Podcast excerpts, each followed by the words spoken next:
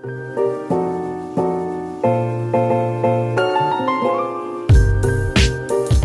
siang uh, sahabat-sahabat Renfix di mana pun kalian berada.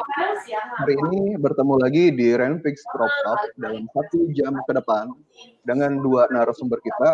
Kita bakalan datang kedatangan dua narasumber kita yaitu dengan Bapak Dani Mutakin dari DPD uh, RAI DKI Jakarta dan juga hadir uh, narasumber kedua kita adalah Bapak Effendi Tanuwijaya yaitu adalah CEO Renfix.com tentunya pastinya tetap bersama kita moderator uh, Didi Arianto dan uh, Bella uh, Claudia. Halo. Pada nih uh, uh, Pak Effendi kita uh, kepada nih nih kita mau sapa dulu nih.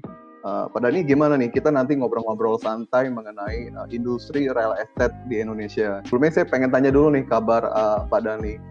Kayaknya belakang ini kata sehat itu penting banget ya Pak Dani ya. Gimana Pak Dani kabarnya? Ya uh, betul sekali ya. Tapi pertama-tama mungkin saya luruskan tadi ya. Saya dari DPP Real Estate Indonesia. Ya baik Pak. Juga kan sehat. Oke. Okay. Itu modal utama ya sehat ya. Betul Pak Dani. Kita nggak bisa ngapa-ngapain, nggak bisa beraktivitas, nggak bisa berbisnis, nggak bisa ketemu bercengkrama seperti ini berdiskusi. Ya saya kira memang itu modal utama kita, makanya kita harus uh, bersyukur dan tetap menjaga kesehatan, mengikuti protokol anjuran pemerintah. Kira-kira itulah. Baik, oke. Okay. Dan dan tidak hanya tidak hanya pada nih ya, maksud artinya teman-teman dari Raid pun uh, kabarnya baik, sehat-sehat dan uh, memang sedang terus uh, bersama-sama sukses untuk terus menghadapi COVID ini bersama. Ya, alhamdulillah sebagian besar sehat, tapi memang bisnis agak begini. Oke, okay. baik, luar biasa, luar biasa. Ya, kita ke Pak Effendi, gimana kabarnya Pak? Ya, baik, baik. Uh, salam sehat Pak Dani.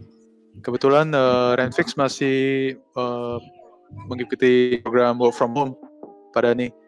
Uh, uh, jadi uh, mohon maaf kalau memang uh, uh, kita nggak seformal Pak Pak Dani Pak. Uh, kebetulan yang penting mulai minggu ini kita 50 persen. Jadi Baik. di kantor sip aja.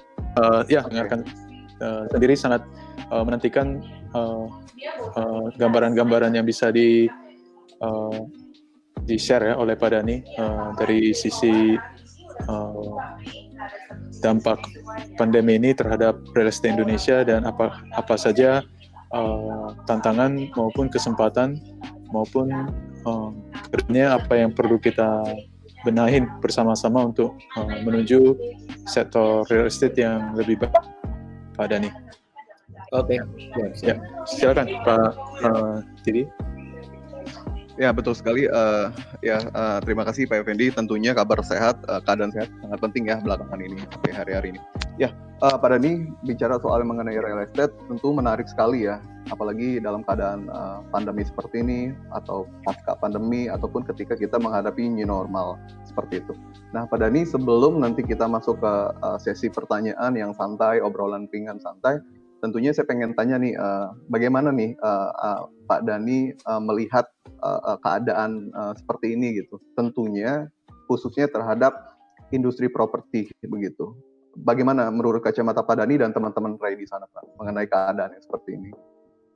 Ya, uh, secara garis besar kan industri properti ini uh, dampaknya sangat besar ya untuk perekonomian secara nasional gitu. Kita kan ada empat, kalau kita sederhanakan lah ya, ada empat industri properti ini bergerak ke empat sisi. Pertama, tentunya kita berkontribusi terhadap pemerintah ya melalui penyediaan program rumah rakyat, penyediaan infrastruktur, meningkatkan PAD, kemudian juga penerimaan pajak gitu ya. Kemudian di sisi yang kedua itu juga kita berkontribusi untuk meningkatkan pertumbuhan industri-industri lain karena ada 175 industri hulu yang terkait dengan uh, sektor atau bidang properti ini. Yaitu contohnya dari industri semen, furniture ya, dan lain-lain lah, besi ya, baja gitu sisi yang ketiga kita juga mendukung uh, pertumbuhan investasi baru. Nah, kalau misalkan kita mengembangkan sebuah kawasan baru, berupa township, kawasan industri atau apa kan itu mendukung pertumbuhan investasi baru. Dan yang keempat itu eh, sisi keempat kontribusi terhadap lingkungan.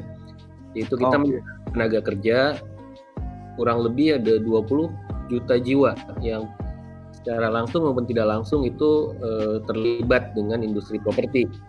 Kemudian uh, kita peningkatan kualitas lingkungan ya ketika suatu uh, wilayah dikembangkan tentu lingkungannya uh, meningkat kualitasnya. Kemudian peningkatan ekonomi lokal. Misalkan pekerja-pekerja atau masyarakat di sekitar kawasan juga bisa ikut merasakan dampaknya. Jadi keempat sisi. Nah, ketika sekarang ekonomi ini terhambat ya tentu eh, apa namanya keempat sisi itu berstagnan gitu ya. Kalau gitu juga kan share eh, secara nasional termasuk sektor konstruksi perhotelan jadi tiga nih sektor properti secara khusus termasuk sektor konstruksi dan perhotelan yang juga berkaitan dengan sektor eh, properti itu share-nya tahun 2019 itu 4,15 persen terhadap eh, GDP nasional. Jadi cukup besar ketika itu terdampak ya. Nah, memang beberapa tahun terakhir sejak dari tahun 2014 eh, sampai 2019 itu agak stagnan di angka itu. Tentunya hantaman sektor properti eh, COVID ini untuk sektor properti sangat berdampak besar dan dari informasi dan data kita ini konstruksi dari yang tadinya 5,9 persen di 2019 turun jadi 2,9 persen. Kemudian untuk akomodasi dan makanan eh, tadi perhotelan itu dari 5,87 persen turun menjadi eh, 1,95 persen. Dan eh, real estate sendiri nih yang khusus real estate itu dari 5,4 5,49 persen turun menjadi 3,83 persen meskipun memang secara nasional kira-kira turun lah ya semua bidang turun dan kita sangat merasakan uh, dampaknya ini gitu. Nah, uh, secara beberapa secara lebih detail uh, kita bisa lihat uh, mall kan sekarang tutup tuh kan. Banyak mall sekarang tutup dan itu 75% uh, berdampak pada uh, uh, sisi bisnis ya, mall 75% menurun. Kemudian uh, okupansi rate dari hotel itu sekarang tinggal 10 persen. Ya. Jadi turunnya bisa dari tadinya 90 persen jadi 10 persen ya cukup drastis ya bahkan mungkin beberapa tutup tuh ya untuk sisi yang perkantoran office juga turun kira-kira 74,6 persen dan untuk rumah komersil turun 50 persen ada satu uh, uh, industri yang uh, apa namanya bisa kira-kira bisa bertahan lah. Yaitu kalau dari sisi properti itu untuk segmen segmen rumah subsidi yang masih bisa bertahan. Dari okay. apa yang kita lihat konsumen itu masih antusias terutama konsumen-konsumen di daerah ya. Karena misalkan dari uh, karyawan-karyawan eh, MBR ya penghasilannya kurang dari 4 juta rupiah itu masih antusias. Jadi hmm. untuk segmen ini masih bergerak tapi memang tetap terhambat ya. Ini uh, demandnya besar. Katakanlah tidak berkurang gitu.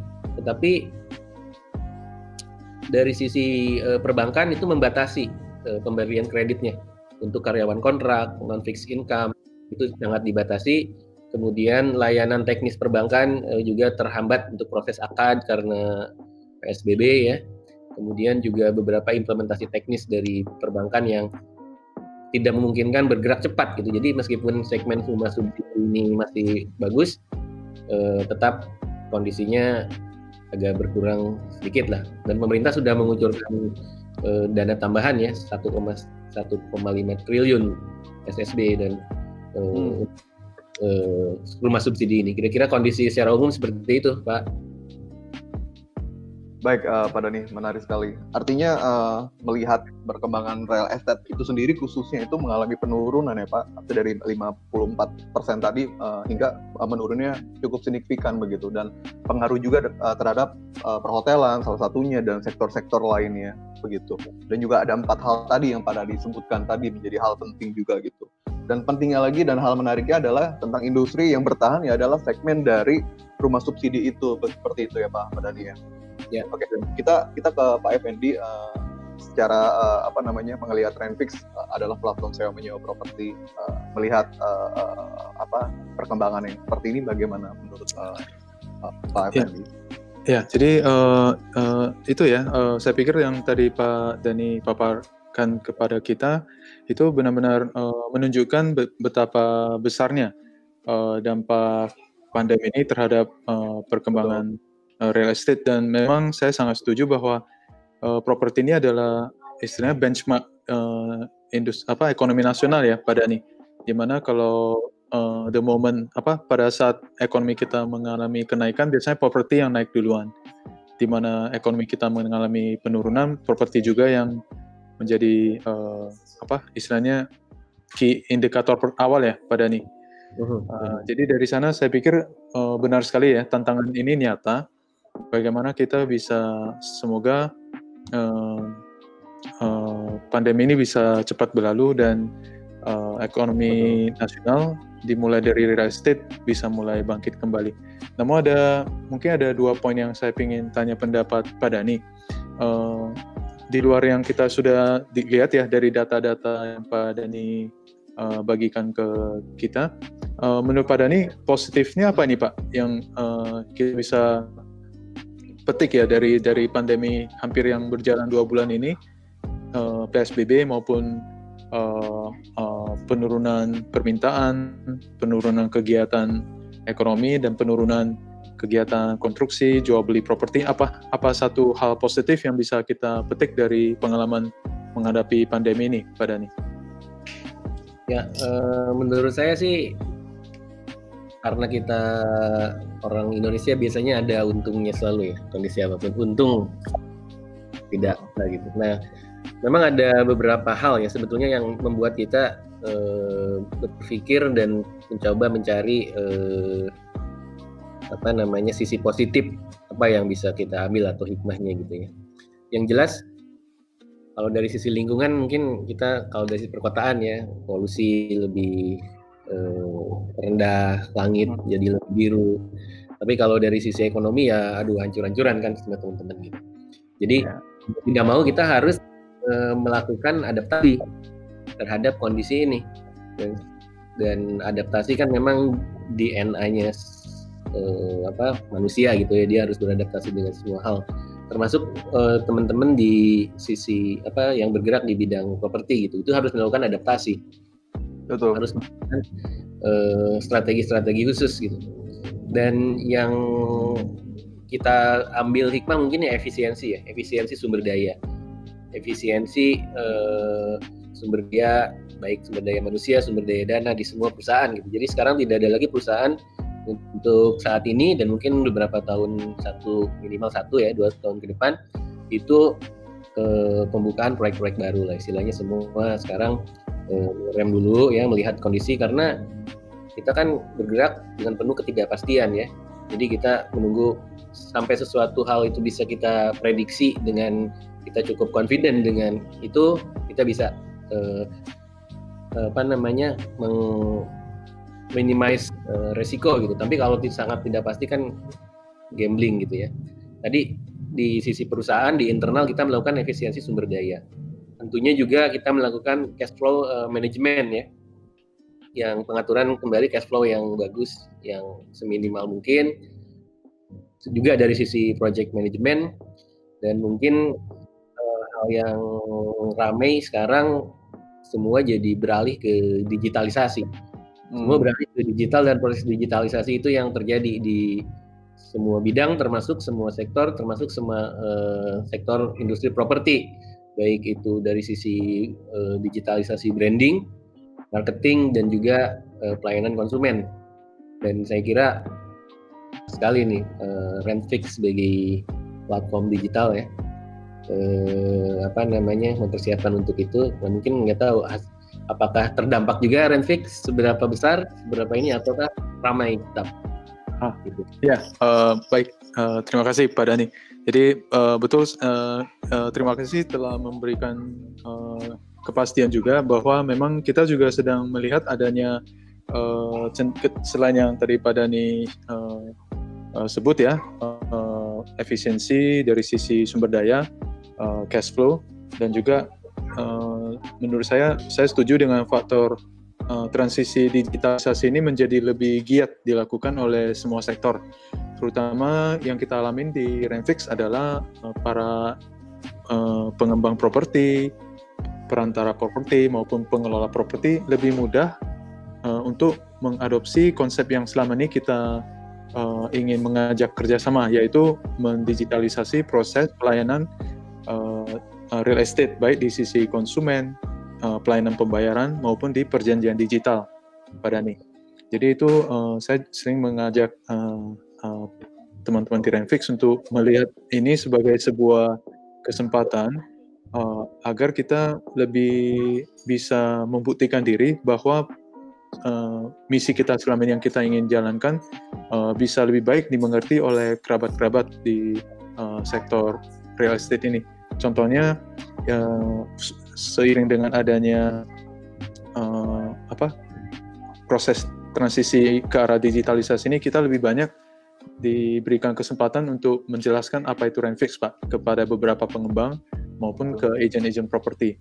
Yang tadinya memang agak sulit karena selama ini uh, mungkin menurut beliau-beliau proses yang sudah kita jalankan di Indonesia sudah cukup efisien ya. Mungkin dengan adanya uh, layanan yang uh, tatap muka, uh, customer relationship yang sangat uh, melekat uh, dan sangat akrab itu sudah menjadi kebiasaan uh, kita di Indonesia. Tapi dengan adanya protokol-protokol kesehatan kan tatap muka harus dikurangin, uh, perkumpulan uh, uh, orang-orang harus dikurangin. Jadi otomatis channel-channel konvensional yang seperti customer gathering, pertemuan-pertemuan uh, mitra itu sudah dialihkan seperti yang kita lakukan sekarang. Yang tadinya kita datang ke kantor Padin, Padani, sementara kita melakukan webinar seperti ini. Jadi di Renfix memang uh, masih tetap kita merasakan ada faktor penurunan ya Pak di sisi permintaan sewa. Namun yang saya lihat yang ada uh, uh, jauh berbeda, ya peningkatan yang ada malah di sisi awareness-nya Pak Dani, awareness maupun di traffic gimana Pak? Kalau traffic, uh, kalau dari kita memang karena kita juga melakukan efisiensi budgeting ya Pak Dani, jadi menurunkan budget digital marketing. Nah, sering dengan itu memang ada sedikit penurunan dari traffic uh, sekitar 30% yang kita lihat. Namun dari uh, yang yang naik itu adalah organiknya, organik organik uh, customer yang uh, melakukan yang tadinya belum pernah uh, melakukan penambahan listing di Renfix uh, sudah mulai banyak, Pak. Jadi kita melihat banyak banyak sekali user-user dari berbagai daerah di Indonesia uh, terutama di kota-kota besar itu melakukan uh, digitalisasi uh, properti mereka melalui platform kami. Hmm. Jadi uh, itu yang kami lihat. Memang seiring dengan data bapak permintaan properti itu menurun, kaitannya juga ke permintaan sewa sih pada ini. Jadi penurunan di sisi sewa tempat usaha, tempat tinggal itu banyak menurun. Yang memang agak naik itu banyak sekali permintaan di pergudangan.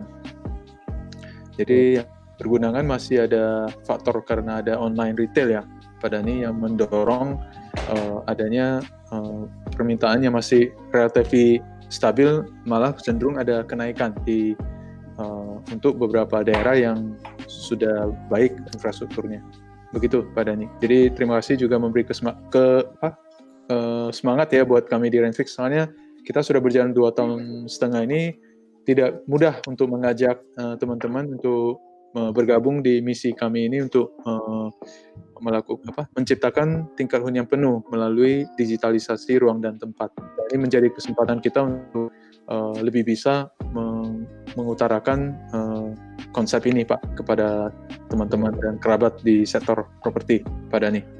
Ya, saya juga punya data menarik ya. Uh, jadi boleh Pak. Ya. Apa namanya?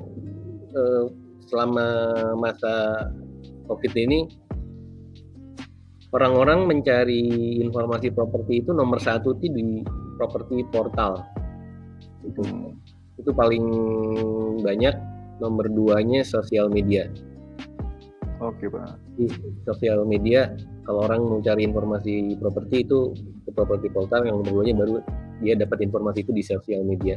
Kalau misalkan yang print ya, eh, radio, kemudian majalah itu sudah di bawah tuh ininya. Betul. Kemudian eh, source informasi juga paling banyak itu untuk yang properti portal itu disasar oleh ya golongan milenial ya antara 22 sampai 39 tahun. Itu sih yang saya dapat eh, beberapa informasi. Baik. Betul sekali Wah, pada Ya. ya, betul. Ya, menarik sekali ya, ya Bel ya, pembahasan mengenai real estate dengan Pak Dani dan Pak. Ya, kalau tadi Pak Effendi juga eh, Pak Dani sudah menjawab bahwa mengenai sisi positif ya tentang eh, bahwa kita eh, kita bisa melihat sebuah sisi positif eh, tentang terjadinya pandemi seperti ini. Namun memang tidak bisa dipungkiri ya bahwa sisi ekonomi memang mengalami penurunan dalam segi sektor dalam segala segala sektor. Nah, Pak Dani juga udah bilang mengenai posisi bahwa termasuk polusi uh, polus, polusi pun mengalami rendah jadi rang- langit cerah begitu ya jadi uh, tidak seperti biasanya lalu ada adaptasi nah uh, ada adap- ada ada adaptasi efisiensi seperti seperti itu. Terus ada proyek-proyek baru ke depannya. Nah tentunya memang melihat dengan keadaan ini hadirlah digitalisasi digitalisasi digitalisasi memangnya menunjang keadaan uh, sektor properti itu untuk mempermudah. Nah betul juga relevan relevan banget ya dengan yang dikatakan Pak Effendi tadi mengenai uh, keadaan sekarang ini memang memungkinkan untuk transisi digital. Seperti itu ya Pak Effendi ya. Artinya uh, di dalam uh, di dalam hal ini pengembang pelaku mereka mengadopsi uh, tentang yang namanya konsep digitalisasi itu. Nah, apa sih yang menjadi tugasnya Renfix terhadap uh, klien, customer ataupun pengembang dan teman-teman rekan-rekan dari mitra kita gitu yaitu kita mempermudah ya Renfix mempermudah juga uh, betul seperti Pak Effendi bilang untuk uh, apa menjadi sebuah platform yang memangnya uh, melayani uh, teman-teman mitra yang memangnya mudah untuk sewa menyewa properti seperti itu. Nah, Betul. Betul, Mas. Iya. Nah, uh, artinya uh, sangat relevan juga dengan yang memangnya uh, latar belakang kita ya, yang tentang bicara mengenai di uh, era pandemi COVID-19, pemerintah mengusung konsep uh, the new normal. Artinya ada tatanan kehidupan baru yang menjadi tantangan bagi seluruh pelaku pelaku usaha sektor ekonomi ya, Bel ya, untuk segera uh, untuk segera beradaptasi gitu, khususnya bagi industri properti di tanah air. Nah, artinya uh, adaptasi yang dikatakan oleh Pak Dhani itu sangat uh, betul sekali begitu. Dan ditambah uh, statement yang kuat juga dibenarkan memang uh, artinya ada sebuah uh, uh, apa namanya harapan baik semangat tentang masa depan properti gitu. Oke. Nah, uh, kita uh, masuk ke pertanyaan berikutnya nih uh, Pak Dhani. Uh, di sini kita melihat bahwa adanya uh, apa ya perkembangan nanti Pak, perkembangan nanti nih menurut Pak Dhani uh, ketika uh, real estate ini uh, tetap berjalan pasca pandemi ini Pak? Akan seperti apa sih Pak perkembangan ke depannya gitu Pak? Ya, eh, real estate itu biasanya berkembang ya ketika daya beli, ketika ekonomi membaik, daya beli membaik, baru kemudian eh, real estate atau industri ini sebagai next step dari pertumbuhan ekonomi gitu. Jadi selama ekonominya belum membaik, kemudian daya beli masyarakat juga belum membaik, ya nampaknya. Tapi itu pun berarti kita harus mempersiapkan diri ketika eh, nanti setelah semua wabah ini berlalu, eh, nextnya produk-produk apa ya ketika daya beli masyarakat itu akan nanti kembali membaik. Ya, mudah-mudahan segera nih dalam waktu dekat berimbas ke yang juga bisa kembali uh, bangkit gitu. Betul. Nah, hal itu juga uh, menjadi sebuah uh, semangat yang memangnya jadi apa ya uh, positif ya tentang memangnya kita meyakini bahwa pasar atau sektor properti uh, akan kembali bangkit gitu, akan akan apa namanya akan kembali bangkit dengan memangnya melihat keadaan seperti ini gitu. Karena kita optimis untuk uh, properti atau sektor real estate itu bakalan bangkit kembali seperti itu. Ya. Nah, uh, di sini juga uh, selanjutnya Pak Dani dan Pak Effendi uh, ada yang namanya um, mengenai uh, apa ya uh, satu hal Pak mengenai nanti masa depannya ini akan akan seperti apa Pak kemasan real estate ini ke depan masa depannya itu akan seperti apa? Ya kalau sekarang kan masanya masa apa ya? Kalau dalam bencana itu tanggap darurat lah. Ya, jadi eh, pemerintah dalam hal ini harus menyadari bahwa masyarakat ini daya belinya nih sudah tertekan lah. Jadi Betul. eh, yang yang yang punya uang pun menahan istilahnya ya. Lihat kondisi seperti apa. Kemudian yang pas-pasan istilahnya ya bertahan berbelanja hanya untuk kebutuhan-kebutuhan pokok aja karena enam bulan ke depan kan kita belum tahu seperti apa ya. Untuk itu kan eh, pemerintah harus menyadari ini dan memberikan eh, apa namanya sebuah kebijakan eh, relaksasi-relaksasi sehingga tidak, terjadi lagi atau tidak bertambah lagi eh, karyawan yang di PHK, karyawan yang dirumahkan gitu. Nah kalau untuk dunia usaha berarti dia harus memberikan eh, kan eh, banyak eh, pengembang-pengembang juga yang eh, mempunyai kredit di bank tapi kesulitan untuk membayarnya. Berarti harus dilakukan eh, sebuah restrukturisasi ya, restrukturisasi kredit baik dari sisi konsumen maupun dari sisi pengembang. Kemudian kita juga lihat harus ada relaksasi terhadap pajak-pajak nih, pajak-pajak Hmm. eh, terutama pajak pajak di pusat baik di pusat maupun di daerah. Kalau di pusat itu misalkan eh, apa PPH PPN, PPH badan gitu ya. Kemudian pokoknya jangan naik dulu lah eh, tahun ini gitu atau dikembalikan ke, ke awal tahun.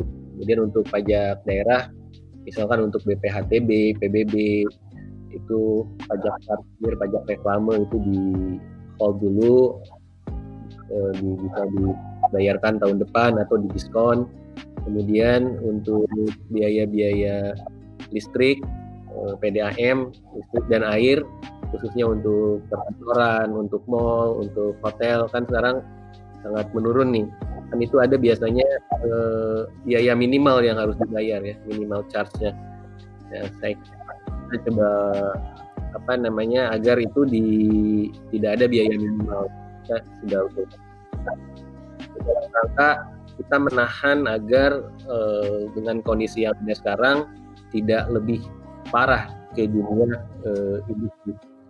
Adapun untuk eh, kepada dunia pihak konsumen ya diberikan berbagai macam eh, apa subsidi ya subsidi penambahan subsidi dan kemudahan-kemudahan dalam proses gitu. Sehingga apa, syaratnya dipermudah sehingga eh, proses transaksi bagi yang berminat itu bisa lebih mudah. Terjadi dan kalau misalkan ini bisa dilakukan dalam tahun ini eh, sektor ini bisa bertahan ya mudah-mudahan awal tahun depan sudah mulai bisa bergulir kembali ya secara bertahap eh, dan bisa membayar tadi eh, apa eh, kredit-kredit yang ditunda juga bunga-bunga yang ditunda gitu ya. Mungkin mudah-mudahan tahun depan awal atau pertengahan sudah bisa bangkit kembali dan eh, apa kembali normal gitu seperti itu. Sampai ada perusahaan yang mem-PHK karyawannya. Ya Hmm. jangan sampai ada yang kita eh, berkomitmen seperti itu. Tentu teman-teman semua pelaku industri juga tidak ingin ada yang melakukan PHK ya. Dan komitmen kita memang seperti itu. Tapi kan tidak bisa berjalan sendiri ya. Itu harus ada juga dukungan dari pemerintahnya. Oke eh, uangnya untuk bayar gaji tapi untuk tadi eh, res- eh, bayar-bayar kredit eh, baik kredit konstruksi gitu kan itu di dikurangi bunganya atau ditahan dulu untuk bayar-bayar pajak ditahan dulu sehingga uang-uang ini bisa untuk running operasional perusahaan karena memang dari sisi pemasukan kan sangat berkurang ya apa menurun sangat drastis sehingga cash flow-nya tidak sehat kalau misalkan uangnya tadi untuk bayar kewajiban ya mau tidak mau berarti ada yang dikorbankan kira-kira seperti itu menarik sekali ya. Artinya eh, apa ya?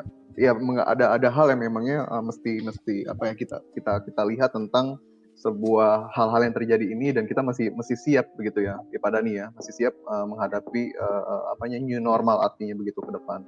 Nah kita mesti adaptasi adaptasi dengan hal-hal yang tadi eh, Pak Dani lihat seperti itu.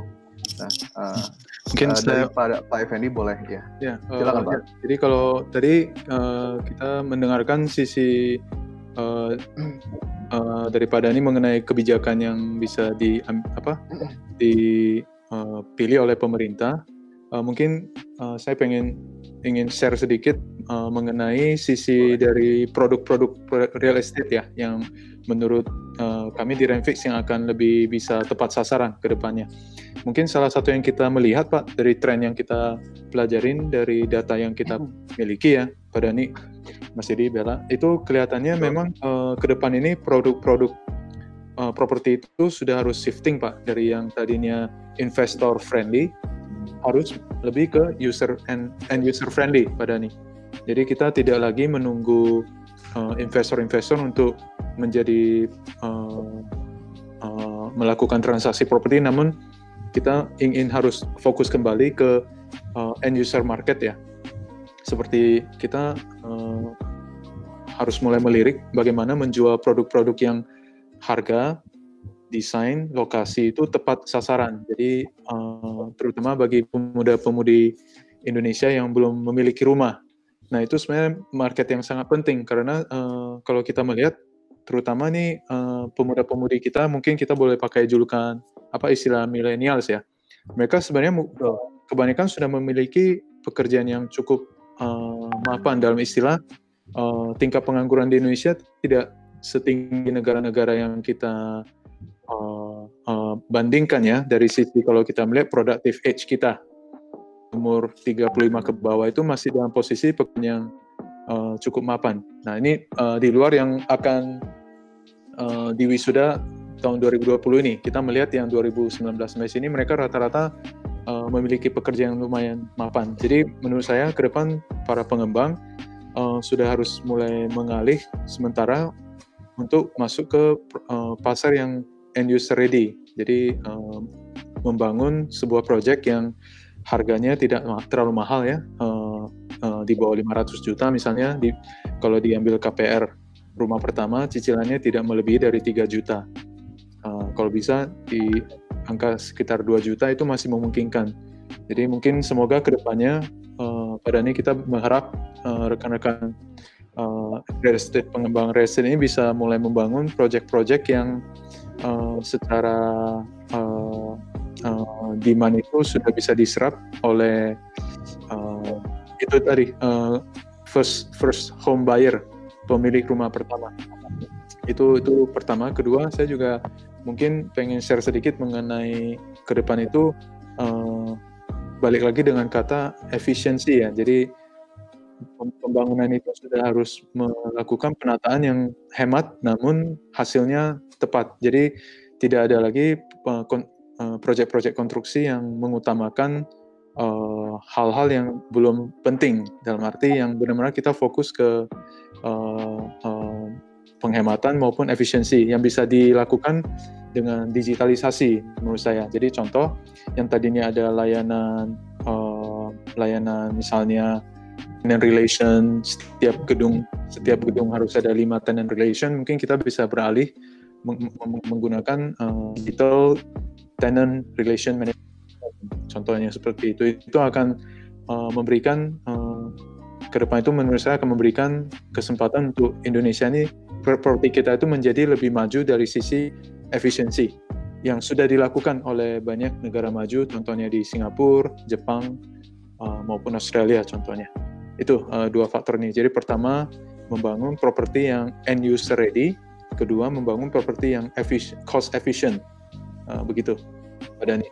Mas sih saya. Jadi memang kalau dari sisi pasar ya yang masih selain tadi segmen rumah MBR itu yang sebelum Covid nih, sebelum Covid segmen selain rumah MBR yang cukup uh, menyerap atau diserap pasar itu adalah segmen rumah yang murah ya, antara eh, di atas MBR berarti antara 200 juta sampai 600 juta gitu. Itu yang paling banyak.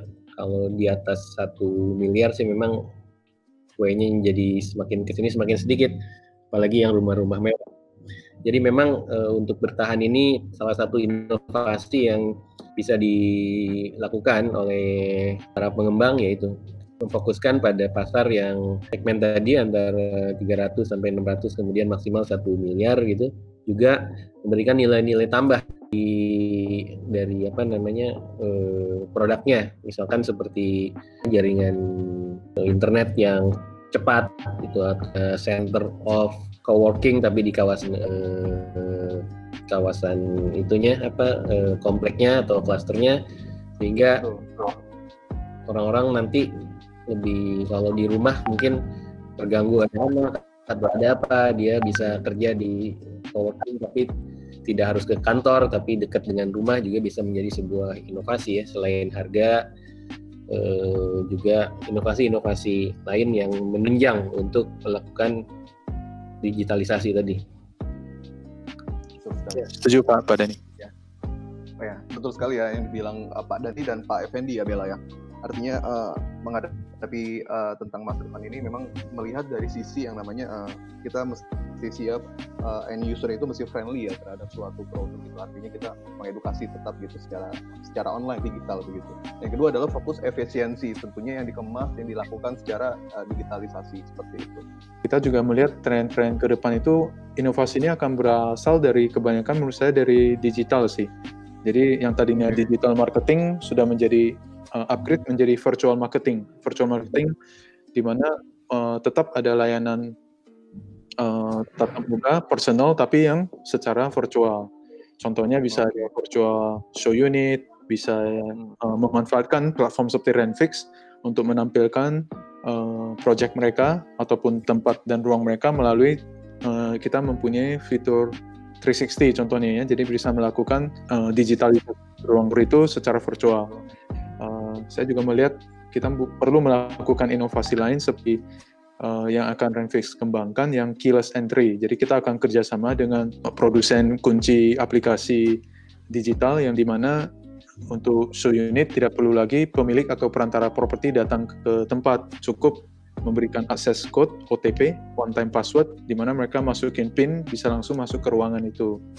Contoh hal seperti itu saya pikir akan menjadi uh, inovasi baru uh, yang paling penting di new normal ini uh, kita, kita harus tetap ingat sebagai bisnis apa pun tetap harus ingat menjadi customer oriented. Jadi tidak serta merta uh, hanya melihat uh, profit untung walaupun itu penting ya tapi kita utamakan dulu uh, safety-nya customer kita kenyamanan customer kita uh, karena kalau customer kita uh, nyaman puas senang uh, dengan sendirinya kita akan membuat bisnis kita itu sustainable, akan berkelanjutan sih.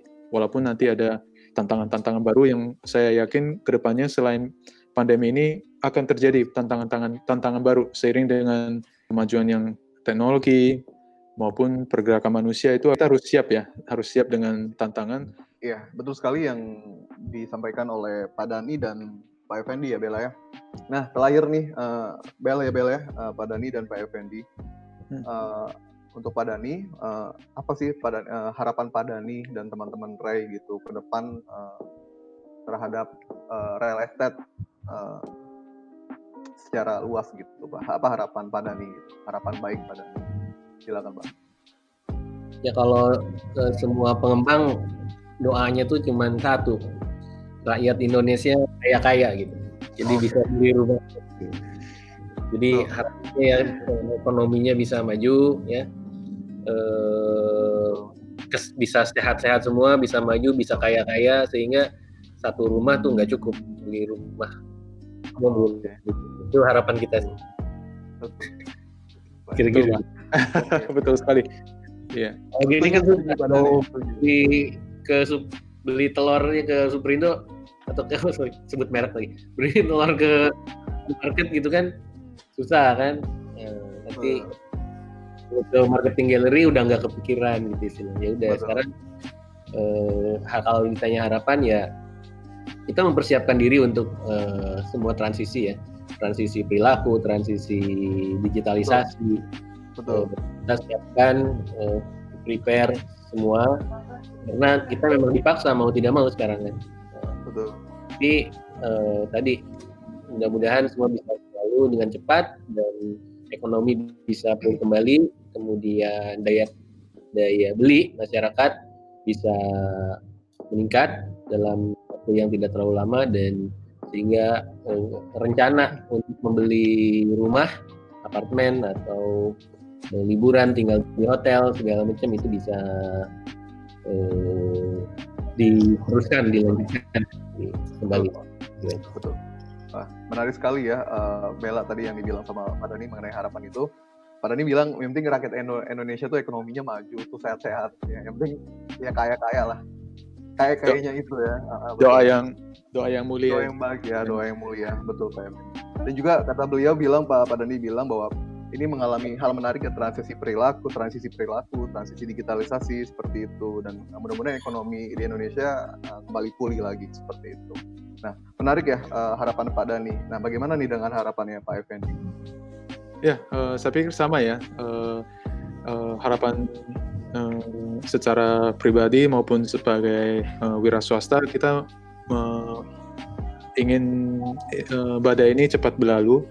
Uh, cobaan yang sangat besar ya bagi uh, pribadi sebagai uh, pengusaha maupun sebagai warga negara.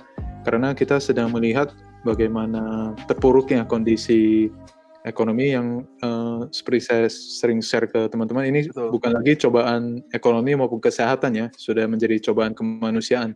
Karena kita menghadapi dua tantangan yang sangat uh, besar ya dari sisi ekonomi apa uh, apa pun uh, ekonomi itu saling terkait seperti Pak Presiden pernah share uh, apakah kita uh, sakit karena COVID atau sakit karena kelaparan. Dua-duanya memusingkan.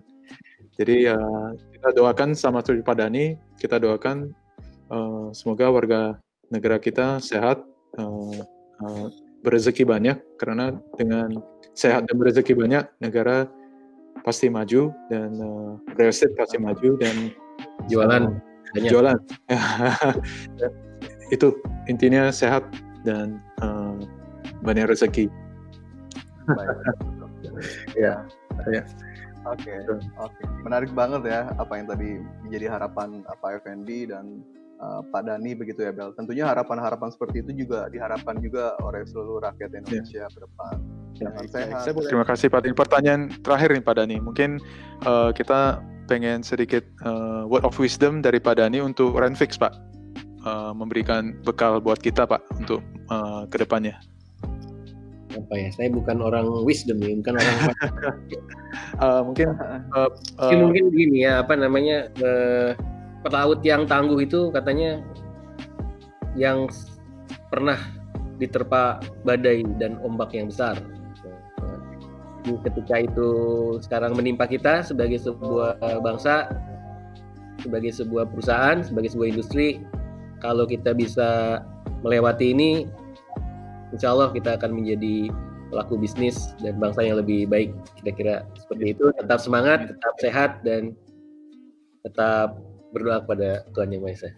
Luar biasa. Amin, amin. pak itu uh, uh, mantap mantap. Jadi uh, semangat pak itu uh, kata mutiara yang bagus ya jadi untuk menjadi uh, bertemu ketemu badai yang besar baru bisa menjadi pelaut yang tangguh jadi dengan adanya badai ini semoga Renfix Eh, maupun pada nih ya, Ray, negara kita Indonesia akan menjadi negara yang lebih tangguh, lebih siap menghadapi Amin. era baru. Amin, Pak. Terima Amin. kasih. Amin. Ya. Silakan, Mas Didi, sudah Wah. selesai dari. Ya. Uh, ya. Ya. Baik, luar biasa ya, yang doa harapan baik uh, dan kata mutiara dari Pak Dani dan Pak Effendi. Uh, intinya Indonesia harus tetap kuat dan unggul dan tangguh menghadapi cobaan ini. Begitu ya Bel ya.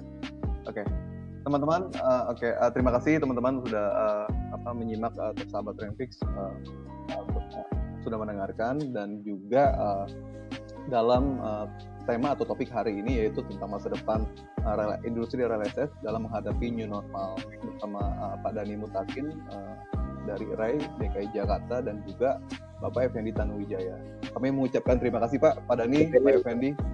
Terima kasih. Terima kasih Pak Dani, Mas Didi, ya, dan Bella ya so, nanti uh, teman-teman kita akan uh, kembali lagi kepada Prop Talk uh, Renfix uh, berikutnya yang akan membahas banyak uh, tentang hal dunia uh, dunia properti sektor properti dan betul-betul di Indonesia.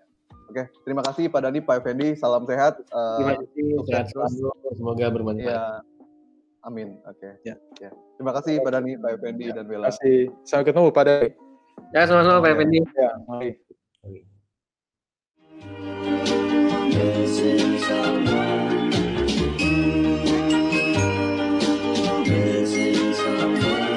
missing someone